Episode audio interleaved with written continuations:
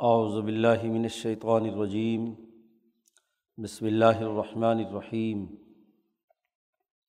لیس علیکم جناح ان تبتغوا فضلا من ربکم فاذا افضتم من عرفات فاذکروا اللہ عند المشعر الحرام واذکروہ کما ہداکم وَإِن كُنتُم مِّن قَبْلِهِ لَمِنَ الضَّالِّينَ ثم افید من حیث افاد الناس وسط فر اللہ ان اللہ غفور الرحیم۔ فیضا قضی تم مناسک کم فضکر اللہ کا ذکر کم آبا اکم او اشد ذکر فمن الناس من یقول ربنا آتنا فی الدنیا و مالہ فی من خلاق ومنہم من یقول ربنا آتنا فی الدنیا حسنا و فی الآخرت حسنا وقنا عذاب النار. اولئک لهم نصیب مما کسبوا واللہ سریع الحساب. وذکر اللہ فی ایام معدودات، فمن تعجل فی یومین فلا اسم علیہ ومن تأخر فلا اسم علیہ لمن اتقا واتقوا اللہ واعلموا انکم الیہ تحشرون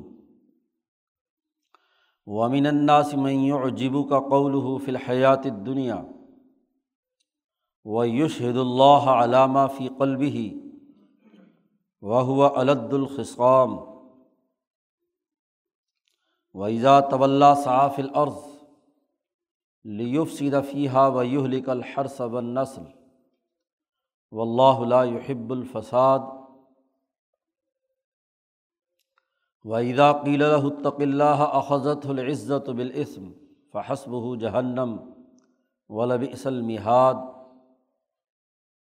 ومن الناس من یشری نفس ابتغاء مرضات اللہ و اللہ رعوف بالعباد. یا ایہا الذین آمنوا ادخلوا فی السلم کافہ ولا تتبعوا خطوات الشیطان انہ لکم عدو مبین فإن ضللتم من بعد ما جاءتكم البینات فاعلموا ان اللہ عزیز الحکیم هل ينظرون الا ان يأتيهم الله في من الغمام ولملائکا وقضی العمر و الا ترجع العبور صدق اللہ العظیم۔ گزشتہ آیات میں حج کا تذکرہ چل رہا ہے۔ حج کا طریقہ بیان کیا گیا۔ حج دراصل جہاد کی تمرین اور اس کی مشق ہے۔ ابراہیم علیہ السلام پر جس طریقے کے مطابق حج کا نفاذ ہوا تھا، مکے کے ان مشرقوں نے جو دو ڈھائی سو سال پہلے دیگر خرابیاں پیدا کی تھیں، اس میں حج کے بھی بہت سے امور میں خواہشات اور مالی مفادات کو دخل دے دیا تھا۔ اس لیے پیچھے کہا گیا تھا عتم الحج والعمرہ للہ حج اور عمرہ مکمل کرو۔ وہ ادھورا کرتے تھے، ناقص کرتے تھے۔ اور یہ حج اور عمرہ صرف اللہ کی رضا کے لیے ہو، اس میں اور چیزوں کا کوئی عمل دخل نہیں ہونا چاہیے۔ سرمایہ پرستی، مال و دولت کے مفادات کی بنیاد پر وہ مہینوں میں تغیر و تبدل کرتے تھے۔ شرک کو داخل کرنے کے لیے لبیک اللہ لبیک تلبیہ کے اندر اللہ شریک ان تم لکھو کا لفظ داخل کر لیا، شریک بنا لیا۔ ایسے ہی مزدلفہ اور منا میں سارا وقت گزار دیتے تھے، عرفات نہیں جاتے تھے، وغیرہ وغیرہ۔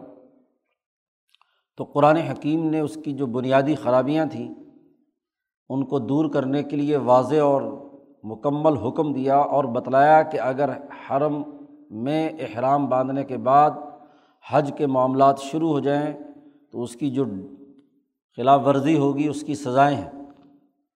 اس لیے والم اللہ شدید العقاب۔ سخت عذاب کا اعلان کیا گیا کہ الجان لو اچھی طرح۔ مولانا سندھی فرماتے ہیں، جیسا کہ ایک فوجی اپنی ڈسپلن کی خلاف ورزی کرتا ہے تو اس کو کوئی پنشمنٹ دی جاتی ہے، مالی یا جانی۔ اسی طرح اس کے لیے بھی۔ اور حج کے اندر بنیادی چیزیں بھی طے کر دی گئیں کہ جب حج کا احرام باندھ لیا تو فلاں رفس ولا فسوق ولا جدال فی الحج۔ جنسی تعلقات ممنوع ہیں۔ کوئی جھگڑا، فتنہ، فساد، لڑائی تمام چیزیں ممنوعات میں سے ہیں۔ یہاں تربیت اور مشق کے لیے آئے ہیں۔ اللہ کی رضا کے لیے سارا کام کرنا چاہتے ہیں۔ تو انسانوں کے درمیان یہ تضادات اور ٹکراؤ اور خواہشات تمام کی تمام ختم کرنی ہوں گی۔ حج کے ان ایام میں۔ اور پھر ایک اور خرابی بھی تھی کہ مال کے بغیر کچھ لوگ حج کے لیے اللہ کے راستے میں چل پڑے۔ پیسہ جیب میں نہیں ہے بھیگ مانگتے ہیں ادھر ادھر۔ تو ان کو بھی حکم دیا و تضودو اپنا زاد راہ لے کر چلا کرو۔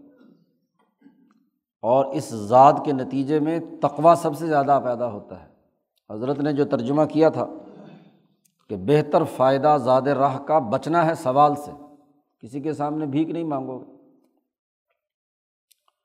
یہ تمام سخت احکامات دے کر بتلایا یہ گیا تھا کہ حج دراصل اللہ کے لیے ہے۔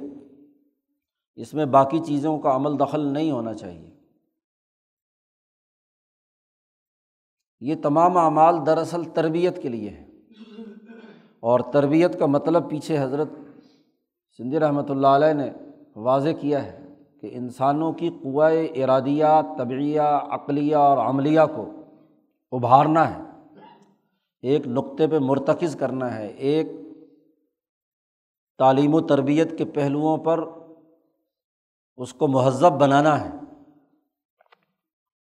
تعلیم کا مطلب کوئی انتقام لینا یا کسی ایک پہلو پر ہی زیادہ زور دینا یہ نہیں ہے۔ توازن جبھی پیدا ہوتا ہے کہ جب انسانی زندگی کے جملہ پہلوؤں کو پیش نظر رکھا جائے۔ اب اگر حج اور عمرہ صرف اور صرف اللہ کے لیے ہے، تو یہ خیال ہو سکتا تھا کہ حج کے اس سفر میں کوئی کاروبار نہیں ہونا چاہیے، کوئی تجارت نہیں ہونی چاہیے۔ مال کا لین دین نہیں ہونا چاہیے، خرید و فروخت نہیں ہونا چاہیے۔ تو یہ ایک طرف کی انتہا پسندی تھی۔ اس لیے قرآن حکیم نے یہاں اجازت دی اس بات کی کہ لئیسا علیکم جناحن، تم پر کوئی گناہ نہیں ہے۔ کہ انتب تغو فضلم مر رب کم اپنے رب کا فضل تلاش کرو۔ تجارت کر سکتے ہو، مال کا لین دین کر سکتے ہو۔ دراصل ایک اجتماع میں ہی انسان کی تربیت ہو سکتی ہے۔ اور جب اجتماعیت کے تقاضوں میں معاشی ضروریات بھی ہیں، اس لیے اس کے لیے پیچھے حکم دیا کہ کلو من طیبات، پاکیزہ رزق ہے، اسے کھاؤ حلال طیباً۔ یا یو الناس کلو مما فل عرض حلال طیباً۔ تو رزق حلال کمانے کا ذریعہ تجارت بھی ہے۔ پھر ایک بین الاقوامی اجتماع ہو رہا ہے۔ دنیا بھر سے لوگ آ رہے ہیں۔ ان کا میل جول ان کا ایک دوسرے سے تعارف۔ پھر ہر ہر علاقے میں اپنی اپنی اشیا بنتی ہیں۔ تو وہاں کا تاجر اگر اپنے علاقے کا مال لے کر وہاں آ جائے، تو دوسرے لوگوں کو فائدہ پہنچے گا۔ اور ادھر سے دوسرا کوئی آئے تو وہ وہاں سے لے آئے۔ تو اسی لیے امام شاہ ولی اللہ فرماتے ہیں کہ اس موقع پہ تہذیب و ثقافت کا تبادلہ ہوتا ہے، مال کا تبادلہ ہوتا ہے۔ اس کا مقصد انسانی خدمت ہو۔ تجارت کے دو مقاصد ہوتے ہیں۔ ایک سرمایہ پرستانہ ہے اور ایک اجتماعیت پر مبنی ہے۔ تجارت سے مقصد اگر انسانوں کی ضرورت پوری کرنا ہو تو ایسے تاجر کو حضور نے بشارت دی ہے کہ وہ امبیا اور صلحاء کے ساتھ ہوگا جنت میں۔ کیوں؟ کہ وہ انسانی سہولت بہم پہنچانے کے لیے وہ کاروبار کر رہا ہے۔ کاروبار کا مقصد انسانی اجتماعیت کے لیے ایک نئی افادیت پیدا کرنا ہے۔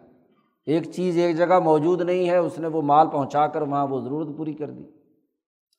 اور دوسرا مقصد صرف اور صرف مال کمانا ہے۔ جس کو جدید معاشیات کی اصطلاح میں اگر بیان کیا جائے تو زر سے زر کمانا یہ سرمایہ پرستی ہے۔ شے یا جنس کو محض درمیان میں واسطہ بنا لینا۔ مقصد اپنے اس زر کی بڑھوتری ہے۔ اشیا صرف اس لیے ہیں کہ ان کو ادھر سے خرید کر، ادھر بیچ کر پیسہ کما لیا جائے۔ جبکہ جنس کسی دوسری جنس کے ساتھ تبادلہ ہوتا تھا تو درمیان میں زر واسطہ بنتا تھا۔ زر اصل نہیں ہے۔ وہ تو تبادلہ اشیا کے درمیان سہولت پیدا کرنے کے لیے جب آپ کوئی نئی افادیت والی چیز لے جا کر کسی ایسے علاقے میں فروخت کرتے ہیں، تو گویا کہ جو سہولت انہیں حاصل نہیں تھی، جو ارتفاق انہیں حاصل نہیں تھا، آپ نے وہ ارتفاق انہیں وہاں مہیا کیا، تو اس پر آپ کا حق بنتا ہے کہ اس پر جو مناسب منافع ہے وہ لیں۔ تو نیت انسانوں کی خیر خواہی کی ہے تو یہی تجارت بابرکت لیکن نیت صرف اور صرف یہ ہے کہ زیادہ سے زیادہ اشیا اور اجناس لوگوں کے سر تھوپ کر، بیچ کر، مصنوعی ضرورت پیدا کر کے پیسہ کمانا ہے، بس جیسے بھی آئے، تو یہی سرمایہ پرستی کا نظریہ ہے۔ تو یہاں بتلایا گیا کہ کوئی حرج نہیں ہے کہ تم اپنے رب کا فضل تلاش کرو۔ اپنے رب کا فضل یعنی حج تو اللہ کے لیے صرف اور صرف۔ اس میں کسی قسم کی نیت کا کوئی عمل دخل نہ ہو کہ ہم نے کوئی کاروبار کرنا ہے۔ لیکن یہ اس اللہ کے تعلق سے ایک زائد چیز آپ کے پاس انعام کے طور پر آ گئی کہ آپ اپنے علاقے، ظاہر دور دراز سے گئے، اپنے علاقے کی کوئی سوغات وہاں لے جا کر فروخت کرتے ہیں اور وہاں سے کوئی نئی چیز آپ خرید کر اپنے علاقے میں لے کر آتے ہیں۔ تو یہ ایک زائد اور نیت وہاں یہ ہے کہ آپ اپنے علاقے کی پروڈکٹ وہاں متعارف کرانا چاہتے ہیں اور وہاں سے چیزیں لے کر اپنے علاقے میں جو ضرورت کی چیزیں ہیں وہ پہنچانا چاہتے ہیں۔ تو یہ اپنے رب کا جو فضل ہے، اسے تلاش کرو۔ اس لیے جہاں بھی قرآن حکیم نے تجارت یا کاروبار یا معاشی سرگرمیوں کا تذکرہ کیا ہے، وہاں ابتغائے فضل کا جملہ استعمال کیا ہے۔ انتب تغو فضل مر رب کم دوسری جگہ پر بھی یہی ہے۔ صورت الجمعہ میں۔ تو تجارت کرنے کی اجازت ہے، کاروبار کرنے کی اجازت ہے، لیکن مقاصد و اہداف انسانی خدمت کے ہوں گے اور حج کے تمام اعمال سے مقصد صرف پیسہ کمانا نہیں۔ حج کے تمام اعمال اللہ کے لیے ہیں۔ گویا کہ خدا پرستی اور انسان دوستی دونوں برابر چلیں گی نہ ادھر کی انتہا ہے کہ صرف سرمایہ ہی کمانے کے لیے یا صرف تجارت کی نیت سے آدمی سفر کرے اور حج کہے کہ چلو ضمن میں حج بھی کر لیں گے، عمرہ بھی کر لیں گے۔ اور یا محض اللہ کی عبادت کا صرف نیت ہو اور اس کو سرے سے روک دیا جائے۔ تو مولانا سندھی فرماتے ہیں کہ یا تو زاہدین متقشفین نے ہمارا دین بگاڑا ہے اور یا سرمایہ پرستوں اور حکمران طبقوں نے بگاڑا ہے۔ جب سرمایہ پرست اور حوث پرست تاجر قابض آ جاتے ہیں، حکمران طبقے، تو وہ بھی دین کو کاروبار بنا لیتے ہیں۔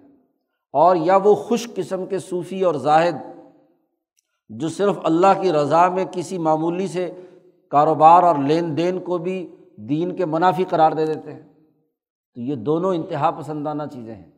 مقصد تربیت ہے۔ اجتماع میں رہ کر اور اجتماع کے جتنے ارتفاقات کے تقاضے ہیں، ان کی تکمیل کرتے ہوئے تعلق میں اللہ اور انسان دوستی کے رویے پیدا کرنے اور یہ تبھی ہوگا کہ جب توازن کے ساتھ تمام اعمال بتلائے جائے ایک طالب علم کو صرف ایک ہی انتہا پر لگا دیا جائے، کھیلنا، کودنا، باقی تمام چیزیں، منع بس چوبیس گھنٹے اس پر مسلط رہو کہ پڑھنا پڑھنا، تو تربیت کیا خاک ہوگی؟ تربیت تو تبھی ہوگی کہ جب پڑھے بھی اور باقی امور بھی سر انجام دے اور ان میں توازن پیدا کرنے کی اپنے اندر صلاحیت پیدا کرے۔ اس میں بھی اپنی قوائے ارادیہ اور عقلیہ کو استعمال میں لائے اور ادھر بھی اپنی وابستگی رکھے۔ ایک طرف کا ہونا تو بڑا آسان کام ہے۔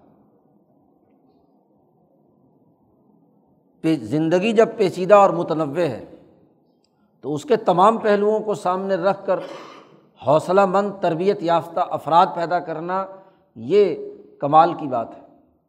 اس لیے اسی سے ہمارے بزرگوں نے یہ استعمال کیا کہ وہ خانقاہیں جہاں صرف بند کر کے ایک جگہ پر چلے پہ چلے گزارتے رہو، سوسائٹی سے بالکل کٹ گیا۔ تو جب تک وہ وہاں رہے گا، بہت پتہ نہیں کس آسمان پہ پہنچ جائے گا۔ لیکن جیسے ہی بازار میں گیا، باہر نکلا، سب کچھ کیا ہے؟ وہاں کی ضروریات اور تقاضوں کے مطابق بن جائے گا۔ وہ بازار بھی جائے، مسجد میں بھی آئے ہاں جی ہر جگہ جس ماحول میں بھی ہو، وہ اپنے نظریے پر، خدا پرستی اور انسان دوستی کے نظریے پر جمع ہوا ہو، تو یہی تو کمال ہے۔ اس لیے یہ دوسرا حکم بھی ساتھ ہی دے دیا کہ کاروبار کرنے میں کوئی حرج نہیں ہے، اللہ کا رزق تلاش کرو مینا کا میدان سجا ہوا ہے، وہاں چیزیں لاؤ اور بیچو خرید و فروخت کرو۔ فیضا افز تم من عرفات فض کر اللہ عند المش الحرام۔ عرفات سے جب تم مزدلفہ آؤ مغرب ہوتے ہی مغرب کی نماز پڑھے بغیر عرفات کے میدان سے مزدلفہ کے لیے روانہ ہونا ہے، تو وہاں سے مزدلفہ پہنچ کر اللہ کو یاد کرو، اللہ کا ذکر کثرت سے کرو۔ اللہ اکبر اللہ اکبر، لا الہ الا اللہ اللہ اکبر۔ اللہ کا نام لیا جاتا ہے۔ عند المشعر الحرام۔ اسی طرح لبیک کا جو تلبیہ ہے، وہ پڑھو۔ مشعر الحرام کے نزدیک۔ حرم میں جیسا کہ کل بتلایا تھا، ایک تو خود خانہ کعبہ کی عمارت ہے۔ خانہ کعبہ کی عمارت کے چاروں طرف مسجد الحرام ہے۔ مسجد الحرام کے چاروں طرف جو حدود ہے، وہ حرم کی ہے۔ اس حرم میں جو مشعر الحرام کے نام سے مقام ہے، جہاں آج مسجد بھی ہے، مزدلفہ میں، اسے مشعر الحرام کہا جاتا ہے۔ ایک مسجد الحرام ہے، ایک مشعر الحرام ہے۔ مشعر الحرام یہ صرف حج کے موقع پر یہاں اب مسجد بنا دی گئی، تو وہاں قیام کیا جاتا تھا۔ امبیا علیہم السلام یہاں پر قیام کرتے تھے۔ تو یہ وقوف مزدلفہ کا مرکز اور مقام ہے۔ جیسے عرفات کا ایک وقوف کا مقام ہے، ایسے ہی مزدلفہ کا ہے۔ مزدلفہ میں مشعر الحرام، یہاں یہ مرکز ہے اس کا۔ ویسے پورے مزدلفہ میں رات کا قیام وقوف کیا جانا ضروری ہے۔ سوائے اس مزدلفہ میں ایک مقام ہے جسے وادی محسر کہتے ہیں۔ وہاں رات کا قیام نہیں ہو سکتا، حضور نے منع فرمایا، ورنہ پورے مزدلفہ میں رات کا قیام تو عرفات سے جب نکلو، تو اس پورے راستے میں اللہ کا نام بلند کرو اور اللہ کا جو ذکر کرنا ہے وز کرو کما ہدا کم اللہ کو یاد کرو، اللہ کا وہ ذکر اور تلبیہ پڑھو جیسے تمہیں بتلایا گیا ہے۔ نبی اکرم صلی اللہ علیہ وسلم نے تلقین کی ہے۔ ابراہیم کا جو اصل تلبیہ تھا، اس کے مطابق پڑھو۔ مکے کے یہ مشرقوں نے داخل کر لیا تھا، شریک ہونے والا معاملہ اسے ختم کرو۔ جو اصل مکمل تلبیہ ہے، لبیک اللہ لبیک، لا شریک الگ لبیک، ان الحمد و نعمت الک و الملک، لا شریک الگ تو یہ مکمل جو تلبیہ ہے، اسے پڑھو۔ کما ہدا کم جیسے تمہیں ہدایت دی گئی ہے، نبی اکرم صلی اللہ علیہ وسلم نے تمہیں سکھلا دیا ہے۔ و ان کن تم من قبل ہی لمن ضالین اور بے شک اس سے پہلے تم گمراہوں میں سے تھے کہ تم نے اس میں شرک کے جملے داخل کر لیے تھے۔ اس لیے طلبیہ صحیح طریقۂ کار کے مطابق پڑھو۔ اتمام حج سے متعلق امور بیان ہو رہے ہیں۔ پھر یہ ایک اور خرابی تھی کہ عرفات بھی پورے طور پر نہیں جاتے تھے۔ سما افیز منحص و افاظ الناس وسط و فر اللہ۔ پھر تم جاؤ وہاں جہاں لوگ جاتے ہیں۔ یہ اس پس منظر میں ہے کہ یہ مکے کے بڑے بڑے سردار اور حکمران طبقے جو حرم میں رہتے تھے۔ تو چونکہ عرفات میدان حرم سے باہر ہے، تو یہ کہتے تھے کہ ہم بڑی سپیریئر کلاس ہیں۔ ہمیں تو عرفات نہیں جانا، یہ عرفات تو چھوٹے لوگ، کمزور لوگ، وہ عام آدمیوں کا کام ہے کہ وہ عرفات جائیں۔ ہم بڑے لوگ ہیں، ہم حرم سے باہر نہیں نکلیں گے۔ بہانہ یہ تھا۔ حرم سے باہر نکل کر حج کے موسم میں ہم باہر عرفات جائیں، ایسا نہیں۔ تو یہ بڑے بڑے قریشی خاندان جتنے بھی ہیں، یہ ادھر نہیں جاتے تھے، عرفات۔ تو ان کو حکم دیا گیا کہ جہاں لوگ جاتے ہیں، لوگوں کا جہاں عام لوگوں کا اجتماع ہے، عرفات میں جو ابراہیم علیہ السلام کے طریقۂ کار کے مطابق ہے، وہاں جاؤ۔ اور خود حضور صلی اللہ علیہ وسلم نے میدان عرفات پہنچ کر جبل رحمت پہ جو دعائیں کیں اور وہاں وہاں تک جاؤ۔ یہ درمیان میں واپس آنا مناسب نہیں ہے۔ ایک تو یہ بات ہے وسط فر اللہ اور اللہ سے معافی مانگو۔ اب تک تم کتنا ظلم کرتے رہے ہو کہ جس مقصد اور اجتماعیت کے لیے یہ تمام مشاعر بنائے گئے ہیں، ان میں تم نے عرفات اسے چھوڑ دیا۔ اس لیے حج کے دو ہی بڑے بنیادی فریضے ہیں۔ ایک عرفات کے میدان میں نو ذی الحج کو ظہر سے لے کر مغرب کے درمیان وقوف کرنا اور دوسرا طواف زیارت۔ پھر یہ بھی حرکت کرتے تھے کہ مصطلفہ اور مینا میں میں آ گئے، وہاں قیام کرتے تھے۔ لیکن طواف افاظہ وہاں تک پہنچ کر دوبارہ نہیں کرتے تھے۔ وہ پہلے طواف کرائے یا آگے پیچھے جب چی چاہ کر لیا۔ مسئلہ کیا تھا؟ کہ مینا میں میدان بڑا وسیع اور کاروبار اور ساری چیزیں وہیں پر ہوتی تھیں تو کاروبار کو چھوڑ کر جا کر وہاں طواف کرنے کے لیے جانا تو یہ بھی ان کو گرانی لگتی تھی کہ اتنا وقت ضائع ہوگا کہ جی ہم طواف کرنے جا رہے ہیں۔ تو مقصد جب تجارت اور کاروبار بنا لیا جائے تو پھر اصل فرائض جو ہیں وہ چھوڑ دیے جائے۔ اس لیے حضرت نے ترجمہ کیا ہے، پھر طواف کے لیے پھرو۔ جہاں سے سب لوگ پھریں یعنی دونوں چیزیں اس میں داخل کر دیں۔ کہ وہاں عرفات سے جہاں سے لوگ پھر کر آئے ہیں واپس، تو تم بھی وہاں سے پھرو۔ اور پھر کر، پھر جیسے لوگ طواف کرنے کے لیے جا رہے ہیں دوبارہ حرم میں، وہ کہتے تھے، ہم تو ساری عمر حرم میں ہی رہتے ہیں، طواف ہی کرتے رہتے ہیں، تو یہاں کوئی ضروری ہے؟ اب تو کاروبار کرنا چاہیے۔ یعنی حج جیسی عبادت کو اپنی تربیت کا ذریعہ بنانے کے بجائے صرف تجارتی میلہ ٹھیلا بنا لیا۔ تو اس کو قرآن حکیم نے سختی کے ساتھ منع کیا اور انہیں دونوں سے دو فریضے ثابت ہوئے۔ جب بھی فقہا کسی بھی عبادت کے فرائض کا تعین کرتے ہیں تو وہ قرآن آیات کے جملوں کی جو قانونی ساخت ہے اس کو دیکھتے ہیں۔ تو چونکہ یہاں افیز حکم دیا ہے، طواف کرو۔ تو یہ طواف جو وہاں سے واپسی پر ہے، یہ فرض ہے۔ یہ بھی اگر کسی نے ادا نہیں کیا، عرفات سے واپس آ کر، تو تب بھی حج ادا نہیں ہوگا۔ تو دو ہی فریضے ہیں۔ اور من حیث و افاظ الناس کہا گیا کہ جہاں سے لوگ آئے ہیں یعنی عرفات سے، اور وہ عرفات کا تذکرہ پیچھے آ چکا ہے۔ افز تم من عرفات کہ عرفات سے جب طواف کے لیے لوٹو، دو چیزیں ہو گئیں، عرفات کے میدان میں وقوف اور اس کے بعد اگلے دن کنکریاں مارنے کے بعد جی طواف افاظہ۔ ان اللہ غفور الرحیم، بے شک اللہ تعالیٰ معاف کرنے والا ہے، رحم کرنے والا ہے۔ اللہ سے استغفار کرو گے، اب تک جو کوتاہیاں ہوتی رہیں، غلطیاں ہوتی رہیں تو بے شک اللہ معاف کرنے والا ہے اور اگر مغفرت کے بجائے تم تکبر اور غرور کرو گے اور احکامات پر عمل نہیں کرو گے تو پھر کیا ہے؟ سزا ہے۔ غلطیاں ہو جاتی ہیں لوگوں سے، لیکن غلطیوں پر توبہ اور ندامت ہو اور اس غلطی کو درست کرنے کے لیے جد وجہد اور کوشش کی جائے تو ٹھیک ہے، پھر اللہ تعالیٰ معاف کرنے والا ہے۔ فیضا قزئی تم مناسک کم فض کر اللہ کا ذکر کم آبا کم او اشد ذکر جب تم اپنے مناسب حج مکمل کر لو، آٹھویں ذی الحج کو مکہ سے نکلے منا آئے اور نو کی صبح کو منا سے چلے اور عرفات پہنچے۔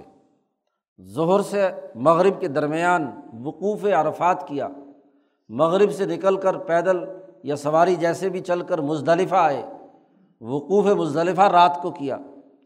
صبح کو، اگلے دن دسویں تاریخ کو وہاں سے چلے اور جیسے پیچھے طریقۂ کار بتلایا گیا، کنکریاں ماریں جانور قربان کیا، احرام کھول دیا یا احرام ہی کی حالت کے اندر کنکریاں مارنے کے بعد آپ سیدھے جی بیت اللہ پہنچے اور طواف کر لیا۔ طواف مکمل ہو گیا مناسب پورے ہو گئے۔ قزئی تم مناسب کم طریقۂ پورا حج تم نے مکمل کر لیا۔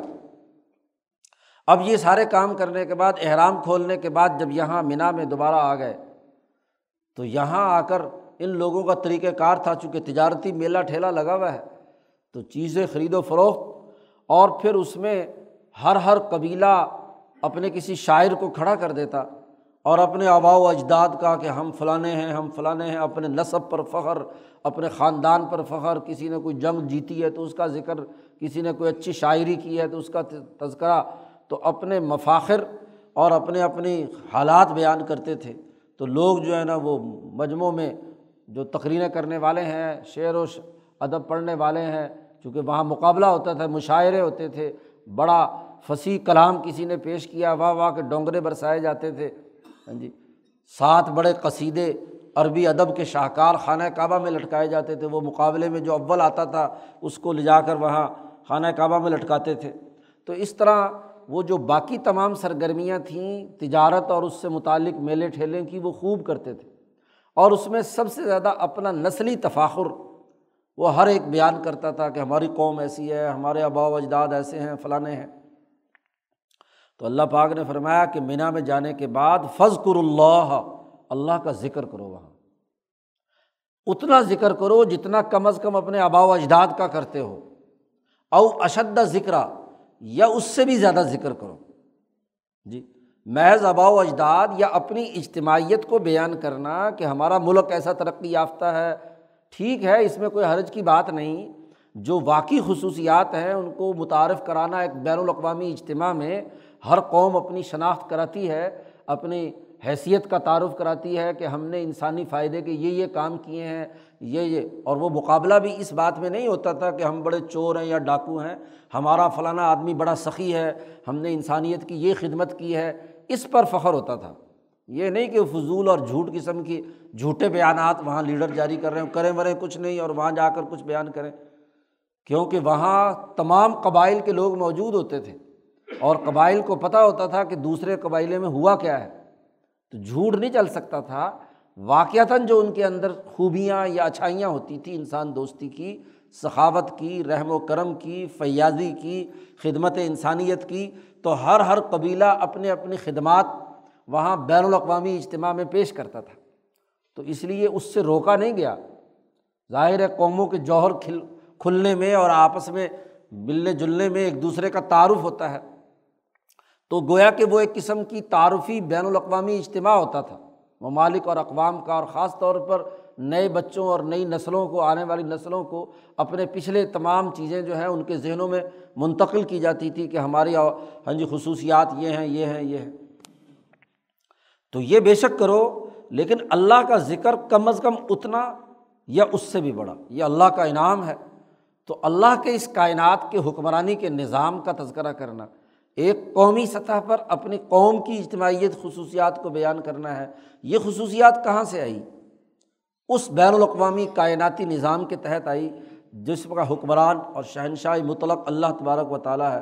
تو اس کی حکمرانی، اس کے انعامات، اس کے فضل کا تذکرہ کرو، اس کا نام بلند کرو تاکہ یہ اجتماعی سوچ جو صرف قوم اور اپنی ملک کے دائرے کے اندر، خطے کے دائرے میں بند ہے، اس کے اندر بین الاقوامیت پیدا ہو۔ کل انسانیت کی سوچ پیدا ہو، اس لیے اللہ کا ذکر کثرت سے کرو اور اشد ذکر یا ان سے بھی زیادہ کرو۔ اب اس بین الاقوامی اجتماع کی دو دائرے انسانیت کے ہو سکتے ہیں۔ فامن الناسم یقول اس بین الاقوامی اجتماع میں لوگوں میں سے کوئی آدمی یہ کہتا ہے کہ ربنا آتینہ فت دنیا حج کیا، عبادت کی، اللہ سے تعلق ہے تو وہاں وہ اپنے مفاخر بیان کر کے اللہ سے یہ دعا مانگتا ہے کہ اے ہمارے پروردگار آتینہ فت دنیا ہمیں دنیا کی ترقی عطا فرما۔ دنیا کے جو اپنے فضائل اور اپنی خصوصیات اور اپنی خوبیاں ہیں، ان کا وہ تذکرہ کرتا ہے۔ بس۔ تو ایک یہ محدود سوچ ہے کہ آپ اس بین الاقوامی اجتماع میں صرف دنیا کی ترقیات اور خوشحالی اور دنیا کی کامیابیوں کا تذکرہ کریں۔ اور وسیع تناظر میں کل انسانیت کے مفاد یا اللہ سے تعلق کے حوالے سے کسی قسم کا مطالبہ نہ کریں یا اس کے حوالے سے کوئی گفتگو نہ کریں۔ تو دنیا تو صرف ایک دائرہ ہے، اگلا دائرہ آخرت کا ہے۔ تو اس لیے ان کے بارے میں کہا ومالہ فی الآخرت من خلاق۔ اس کے لیے آخرت میں کوئی حصہ نہیں ہے، کیونکہ وہ رب سے جو چاہتا ہے وہ صرف دنیا چاہتا ہے، مال و دولت چاہتا ہے۔ دنیا میں خوشحالی اور ترقی چاہتا ہے۔ بس کہ پیسہ کسی طرح مل جائے، کاروبار کسی طریقے سے مل جائے، جیسے چاہے مرضی لے لوں۔ تو یہ مشرقین مکہ کا نقشہ کھینچا ہے کہ ان کی جتنی بھی تگ و تاز تھی، وہ صرف اس لیے تھی کہ دنیا میں مال و دولت اور عیاشیاں اور یہ ساری چیزیں ہوں اور آخرت میں ہوئی حصہ ہو یا نہ ہو۔ جیسے چاہے مرضی کاروبار کریں، لین دین کریں۔ اور امین میں یقول اور کوئی ان میں مخلص ایسا آدمی ہے جو یہ کہتا ہے کہ رب بنا آتنا فت دنیا حسنا۔ اے ہمارے رب، ہمیں دنیا میں بھی حسنا اور خوبی عطا فرما و فل آخرت حسنا، اور آخرت کی خوبی کو بھی عطا فرما، اور وقنا عذاب النار، اور ہم کو دوزخ کے عذاب سے بچا۔ گویا کہ وہ تمام پہلوؤں کو سامنے رکھ کر دعا مانگتا ہے۔ تو مینا میں دعائیں پڑھتے تھے یہ، تو دعا میں صرف ایک محدود دائرے کی دعا ہو یا ایک وسیع دائرے کی ہو جس میں دنیا اور آخرت دونوں چیزیں ہوں، تو دونوں میں فرق اور امتیاز ہے۔ قرآن حکیم کہتے ہیں الا کا لہم نصیب مما کسب انہیں لوگوں کے واسطے ہے وہ حصہ جتنا انہوں نے کمایا۔ یعنی جو جتنا عمل کرے گا، صرف دنیاوی مقصد کے لیے حج کیا ہے، تو بس دنیا کے نفع تک محدود رہے گا۔ اور اگر اللہ کی رضا اور آخرت اور انسانیت کی خدمت کی مشق کے طور پر کیا ہے تو آخرت میں بھی ملے گا، مما کا سب جتنا عمل ہوگا ویسا نتیجہ نکلے گا۔ و اللہ سری الحساب، اور اللہ جلد حساب لینے والا ہے، جلدی حساب ہوگا، وہاں پتہ چلے گا کہ کس نے زیادہ جامعت کی دعا مانگی اور اس کے نتیجے میں کام کیے۔ یہ نہیں کہ صرف دعا مانگتا رہے، باقی عمل چھوڑ دے۔ اس نے کسب، کیا عمل کیا ہے؟ کسب کیا کیا ہے اس نے؟ جیسا کسب ہوگا، اس کے مطابق نتیجہ ہوگا۔ مینا آ گئے، حج کے باقی تمام اعمال پورے ہو گئے مناسب پورے ہو گئے، احرام کھل گیا۔ تو اب یہاں مینا میں کیا کام کرنا ہے؟ پیچھے بتلایا کہ اس میں ذکر کرنا ہے فض کر اللہ۔ کتنے دن ذکر کرنا ہے؟ یہ بس آتے تھے کہ ذکر تھوڑا بہت کیا اور باقی سارا کیا ہے؟ کاروبار کے اندر وقت گزر گیا۔ مینا میں کتنا قیام ضروری ہے؟ تو اس کو یہاں بیان کیا جا رہا ہے۔ وز کر اللہ فی ایام معدودات۔ اللہ کا ذکر کرو، عبادت کرو، چند گنتی کے دن ہیں۔ تین دن یہاں مینا میں قیام ہے۔ گنتی کے دن ہے ابراہیم کے زمانے سے چلے آ رہے ہیں۔ تو کم از کم یہاں تمہیں تین دن، بلکہ دو دن کم از کم آگے جیسے اجازت دے دی۔ تو کم از کم دو دن اور زیادہ سے زیادہ تین دن یہاں قیام کرنا ہے۔ مناسب حج میں سے۔ تو چند دن ہیں فمن تعجل فی یومینی فلاں اسم علیہ، جو بنا میں صرف دو دن گزارے، اس پر کوئی گناہ نہیں ہے۔ وہ امن تأخرا اور جس نے اس کو آگے کر کے تین دن وہاں گزارے، تو تب بھی کوئی گناہ نہیں ہے۔ یعنی تمہیں اختیار ہے کہ دو دن وہاں مینا میں رہو، یا تین دن مینا کے اندر رہو، ذکر کرو۔ لمن تقوا اس کے لیے جو تقوا اختیار کر رہا ہے۔ مقصد یہاں کے قیام کا تقوا ہے۔ اللہ سے تعلق ہے اور اس اجتماعی تربیت کو حاصل کرنا ہے، تو جو اللہ سے ڈرنے والا ہے، وہ دو دن ٹھہرے یا تین دن ٹھہرے؟ جلدی میں آ گیا۔ اب اس کے لیے جو قانون اور ضابطہ فقہ نے بیان کیا ہے کہ تیسرے دن کی ظہر سے پہلے پہلے اگر مینا سے نکل گیا، تو پھر تو تیسرا دن کا قیام اس کے لیے لازمی نہیں ہے۔ دو دن مکمل کر لیے اور اس کے بعد چلا گیا۔ لیکن اگر وہاں قیام تیسرے دن کا اکثر حصہ گزار لیا تو پھر اگلی رات بھی مینا میں گزارنی ہوگی تاکہ تین دن مکمل ہو اور پھر آپ چوتھے دن جو ہے وہاں سے جائیں گے۔ یہ پورا طریقۂ حج جو بیان کیا گیا ہے، شروع سے آخر تک عتم الحج سے لے کر یہاں تک، اس کو اللہ کے تقوا اور ڈر کے نقطۂ نظر سے کرو اور والم جان لو اللہ، اچھی طرح ان کم الہی تو اسی کی طرف تمہارا حشر کیا جائے گا، تمہیں لوٹایا جائے گا، جمع کیا جائے گا۔ اس حشر میں جیسا کہ قیامت کا حشر شامل ہے، جیسا کہ عام مفسرین تو یہی ترجمہ کرتے ہیں کہ قیامت میں اللہ پاک تمام کا حشر جمع کرے گا۔ مولانا سندھی کہتے ہیں کہ یہ ایک وہ حشر تو بہت جامع ہے جب ہونا ہے، لیکن یہاں حشر سے مراد جہاد کی پوری تربیت دینے کے بعد اب فوجیوں کو ہدایت دی جا رہی ہے۔ سپاہیوں سے کہا جا رہا ہے کہ جب اللہ کو ضرورت ہوگی تو تمہیں جنگ کے لیے جمع کرے گا۔ حشر الجنود، لشکروں کا جمع کرنا بھی اس میں شامل ہے۔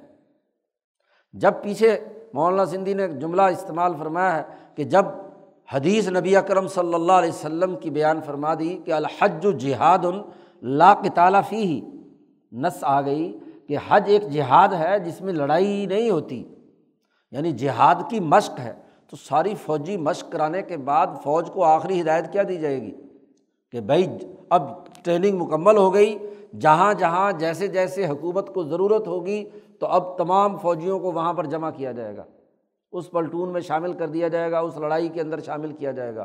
ان کم الہی اللہ اپنے لیے تمہیں تمام کو جمع کرے گا۔ ہاں جی غزوات کے لیے، جہادات وغیرہ کے لیے، دشمن کے مقابلے کے لیے۔ تو صرف حشر قیامت ہی نہیں، بلکہ حشر جنود ہے جو دشمن کے مقابلے میں جہاد کے لیے ہو تو اصل میں تو بنیادی چیز یہ ہے۔ ومن الناس میں جبو کا قول فی الحیات دنیا حج ہو گیا۔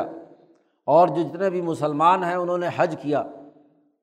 لیکن حج کرنے والے مختلف طرح کے لوگ ہوتے ہیں۔ قرآن حکیم نے اس کا بھی نقشہ کھینچا۔ فوجی کیمپ میں سارے آئے تھے، بظاہر سب نے کام کیے۔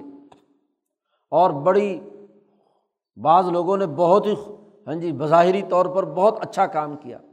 لیکن قرآن حکیم نے یہاں دو آدمیوں کے تناظر میں انسانوں کا تجزیہ کیا ہے۔ کچھ لوگ ہوتے ہیں جو اعمال کرتے ہیں بڑی منافقت سے۔ ظاہری طور پر بہت اچھی لچھے دار گفتگو کر سکتے ہیں۔ فصیح و بلیغ بیان کر سکتے ہیں، فکر بڑا اعلیٰ بیان کر سکتے ہیں، لیکن دل کے اندر بڑا چور ہوتا ہے۔ بد اخلاق ہوتے ہیں، انسانیت دشمنی کی سوچ ہوتی ہے، منفی اعمال اور کردار ادا کرتے ہیں۔ ایک منافق تھا، اخنس ابن شریق۔ وہ حضور صلی اللہ علیہ وسلم کے پاس جب آتا تو بہت ہی گردن جھکا کے بیٹھتا، بڑے عمدہ طریقے سے اسلام پر گفتگو کرتا، اپنی ہاں جی اطاعت اور فرما برداری حضور کے سامنے بیان کرتا، میں ایسا ہوں، ویسا ہوں، اپنے کارنامے بیان کرتا۔ تو اسلام کے ظاہری لبادے میں نماز پڑھتا، حج کرتا، عبادت کرتا، بڑی بظاہر اچھی۔ تو قرآن حکیم نے اس کا تجزیہ کیا، ومن الناسی لوگوں میں سے کچھ لوگ ایسے ہیں۔ میں یو عجیبو کا قول ہوں فی الحیات دنیا نبی اکرم صلی اللہ علیہ وسلم سے فرمایا جا رہا ہے کہ پسند آتی ہے تجھ کو اس کی بات دنیا کی زندگی کے کاموں میں۔ دنیا کے کاموں میں بڑی اچھی لچھے دار گفتگو کرے گا، بڑے سلیقے سے چیزوں کو پیش کرے گا، بڑی فنکاری دکھائے گا، بڑی عمدہ اچھی اچھی باتیں کرے گا۔ وہ یوشد اللہ علامہ فکل بھی اور اللہ گواہی دیتا ہے اس کے دل کے بارے میں۔ اللہ گواہ کرتا ہے، اس کے دل کی نگرانی کر رہا ہے۔ دل میں کیا ہے؟ تو دل کا قرآن نے تذکرہ کیا وہ ہوا الد الخصام۔ وہ سخت جھگڑالو ہے۔ ہر بات میں جھگڑا، ہر انسان سے جھگڑا، ہر ایک سے پھڈے بازی۔ اس کا مال لوٹ لو، اس کا کر لو، اس کو تباہ کر دو، منفی ذہنیت۔ بظاہر اسلام کی اظہار کیا، حج بھی کیا، اعمال بھی کیے، بظاہر اپنے آپ کو بڑا نیک بلکہ زیادہ ہی نیک دوسروں سے ظاہر کرتا ہے جبا کبا پہن لیتا ہے، پگڑی پہن لیتا ہے تصویر پہ تصویر گھما رہا ہے، بظاہر بڑے اچھی اچھی باتیں کرے گا بعض اور نصیحت کرے گا، جتنا مرضی بات سن لو اس کا۔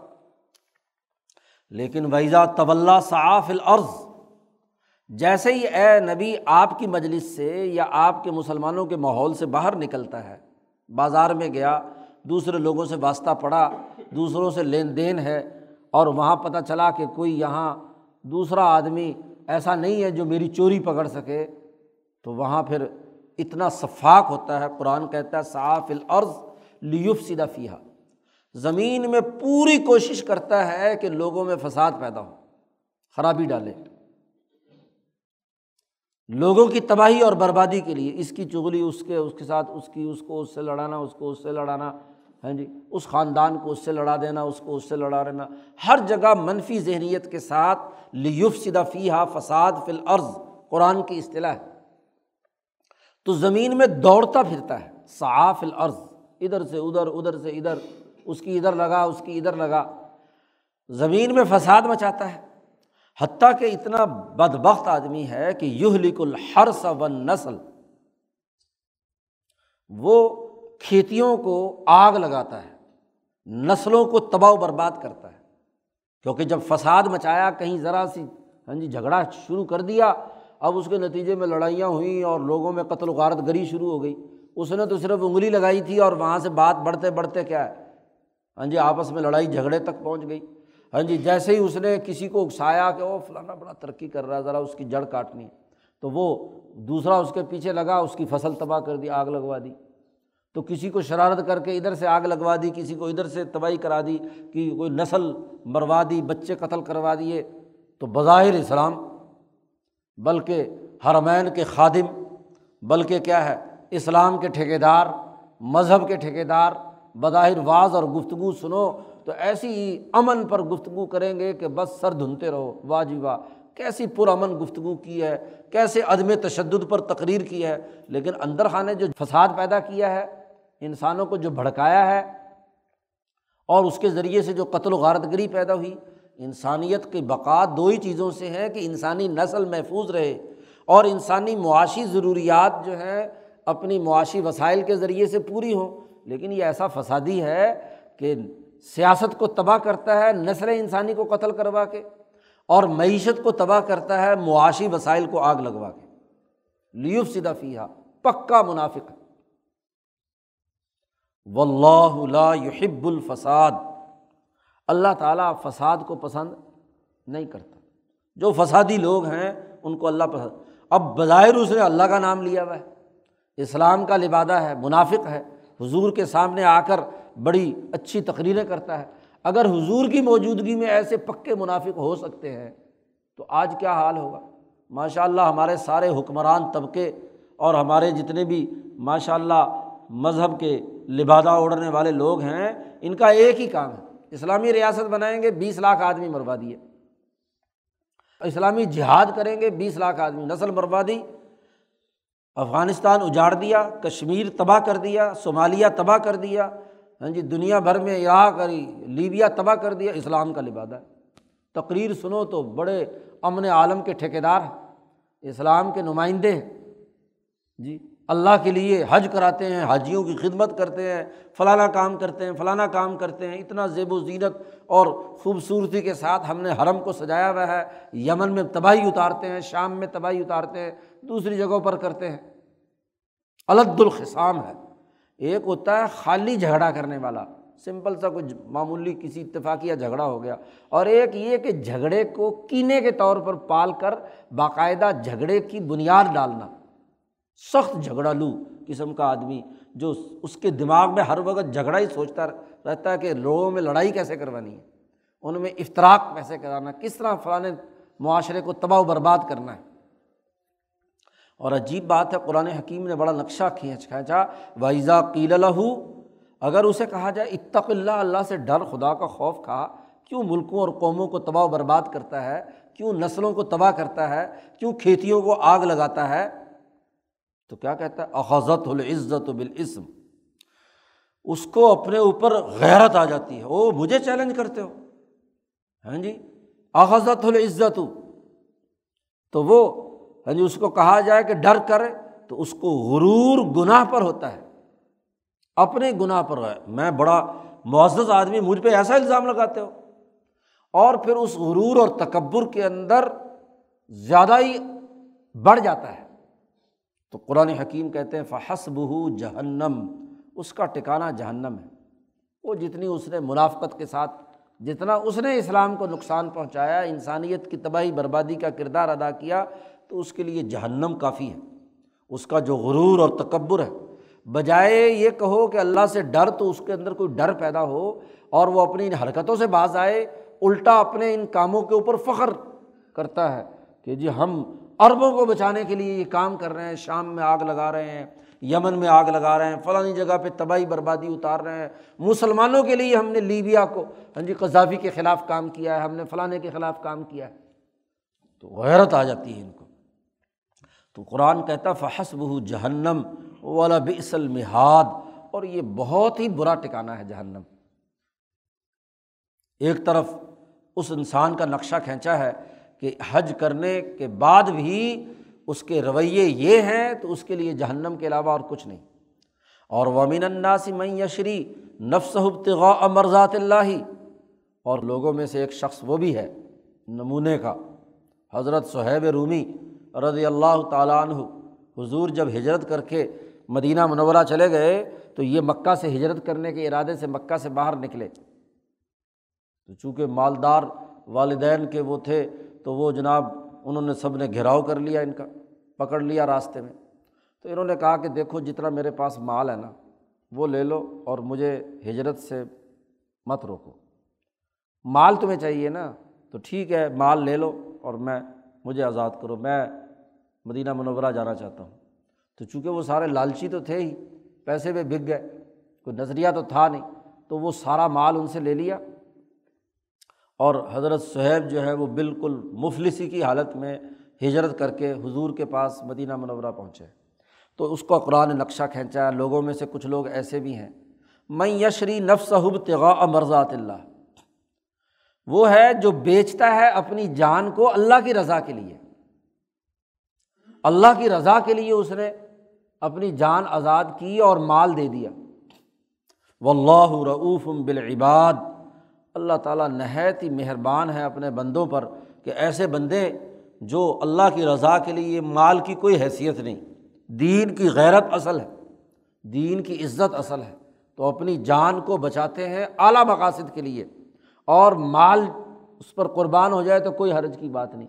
اور یہ ایسا مال کا رسیہ ہے کہ مال اور لوٹ کھسوٹ کے لیے نسلوں کو آگ لگاتا ہے، کھیتیوں کو آگ لگاتا ہے، تباہ و برباد کرتا ہے۔ یہ تمام احکامات دینے کے بعد قرآن حکیم نے کہا، یا یو الزین آمن اے ایمان والو اد خلوف اسلم کا فتن اسلام میں پورے پورے داخل ہو جاؤ۔ ادھوری بات نہیں، نماز پڑھ لیا، روزہ رکھ لیا، کچھ عبادتیں کر لیں اور باقی جہاد اور انسانیت کی خدمت کے کام چھوڑ دیے۔ یا حج اپنی مرضی کا کرنا شروع کر دیا، اس میں تبدیلیاں کر دی۔ نہیں، جو نظم و ضبط اور تربیت کے جو امور اللہ نے مقرر کر دیے ہیں، حکمرانی کا جو نظام بنا دیا گیا ہے، تمہاری تنظیمی طاقت کے لیے جو احکامات جاری کیے جائے ہیں، گئے ہیں، ان کو پورا پورا اختیار کرو۔ تنظیمی ڈسپلن کا تقاضا ہے کہ جو احکامات دیے گئے ہیں، ان میں کوئی کوتاہی نہیں ہونی چاہیے۔ جو فرائض و واجبات ہیں، وہ ہر حال میں کرنے ہیں۔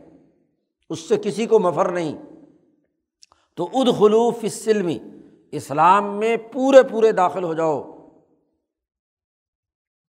دونوں طرح سب داخل ہو جاؤ اور جو اسلام کی سب باتیں ہیں ان کو بھی پورا کرو۔ اولا تبی خطوات شیطان اور شیطان کے قدموں کی اتباع مت کرو۔ شیطان کے نقش قدم پر مت چلو۔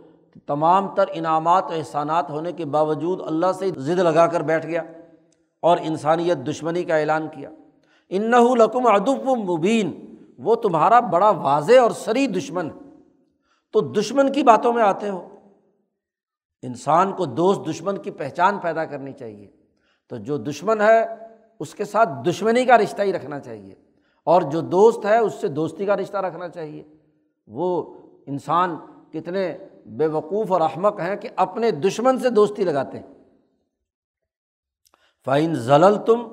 ممباد ماجات کو البینات، اور اگر پھر تم پھسلنے لگو، حضرت نے ترجمہ کیا، بچلنے لگو۔ یعنی جو اصل بات اور احکامات ہیں، ان میں کوئی نہ کوئی توڑ مروڑ کے ادھر ادھر ہاں جی پھسل جاؤ یا بچل جاؤ۔ بچلنے کا تعلق ذہن کے، فکر کے، خیالات کے تغیر و تبدل سے ہے۔ وہ آدمی بچل گیا جس کے دماغ کے اندر بات گڑبڑ ہو گئی، باتیں جو ہے نا سمجھ نہیں آ رہی۔ پاگل جسے کہتے ہیں۔ تو زلل تم اور اگر پھسلنا ہے اس کا تعلق جسم کے اعمال، جسم کے پاؤں پھسل گیا جیسے۔ تو پھسل کا تعلق جسم کے اعضاء سے ہے، اور بچلنے کا تعلق دماغ سے ہے۔ تو اس لیے حضرت نے دماغ بچل جائے تو پاؤں تو ویسے ہی پھسل جاتا ہے۔ تو ضلل تم کا پورا ترجمہ جو حضرت نے کیا، ویسے ہاں جی جو عربی میں یہ جامع لفظ تھا، اس کا جامع ترجمہ حضرت کر رہے ہیں۔ بچلنے لگو ممباد ما جات کو البینات، واضح اور دو ٹوک ہدایات آ چکی ہیں۔ ڈسپلن اور نظم و نسق قائم کرنے کے، تربیت کے، واضح احکامات آنے کے بعد بھی اگر تم بچل جاؤ، تو فعالم و جان لو کہ اللہ عزیز الحکیم بے شک اللہ پاک طاقتور، زبردست حکمت والا ہے۔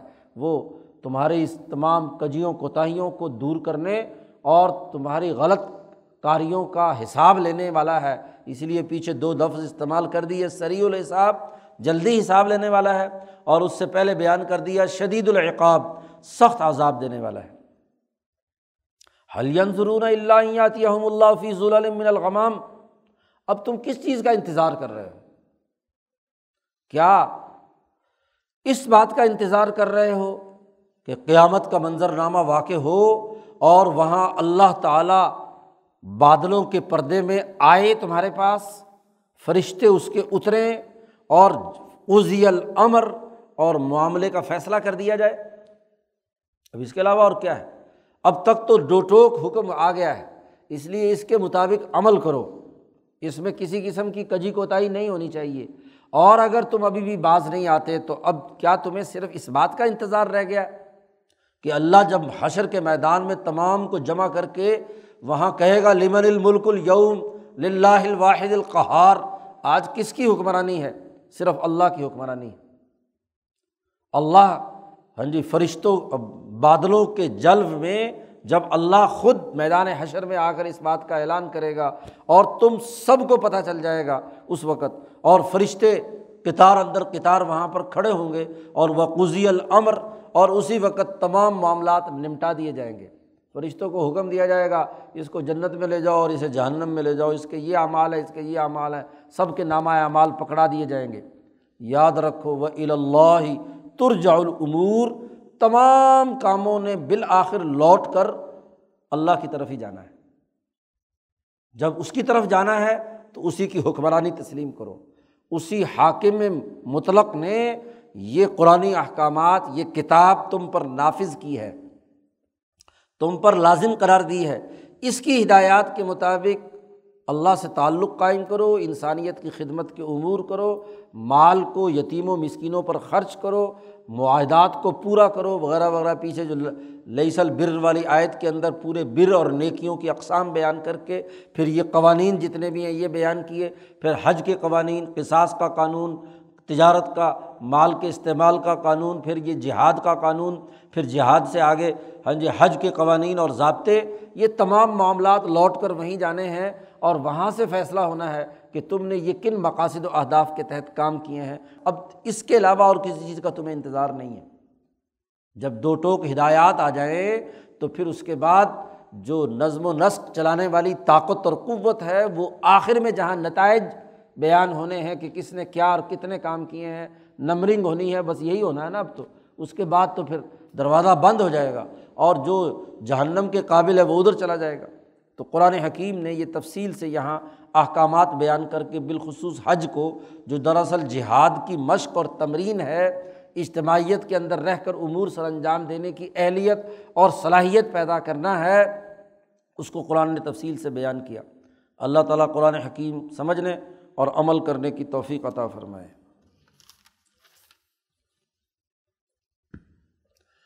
اللہ وسلم۔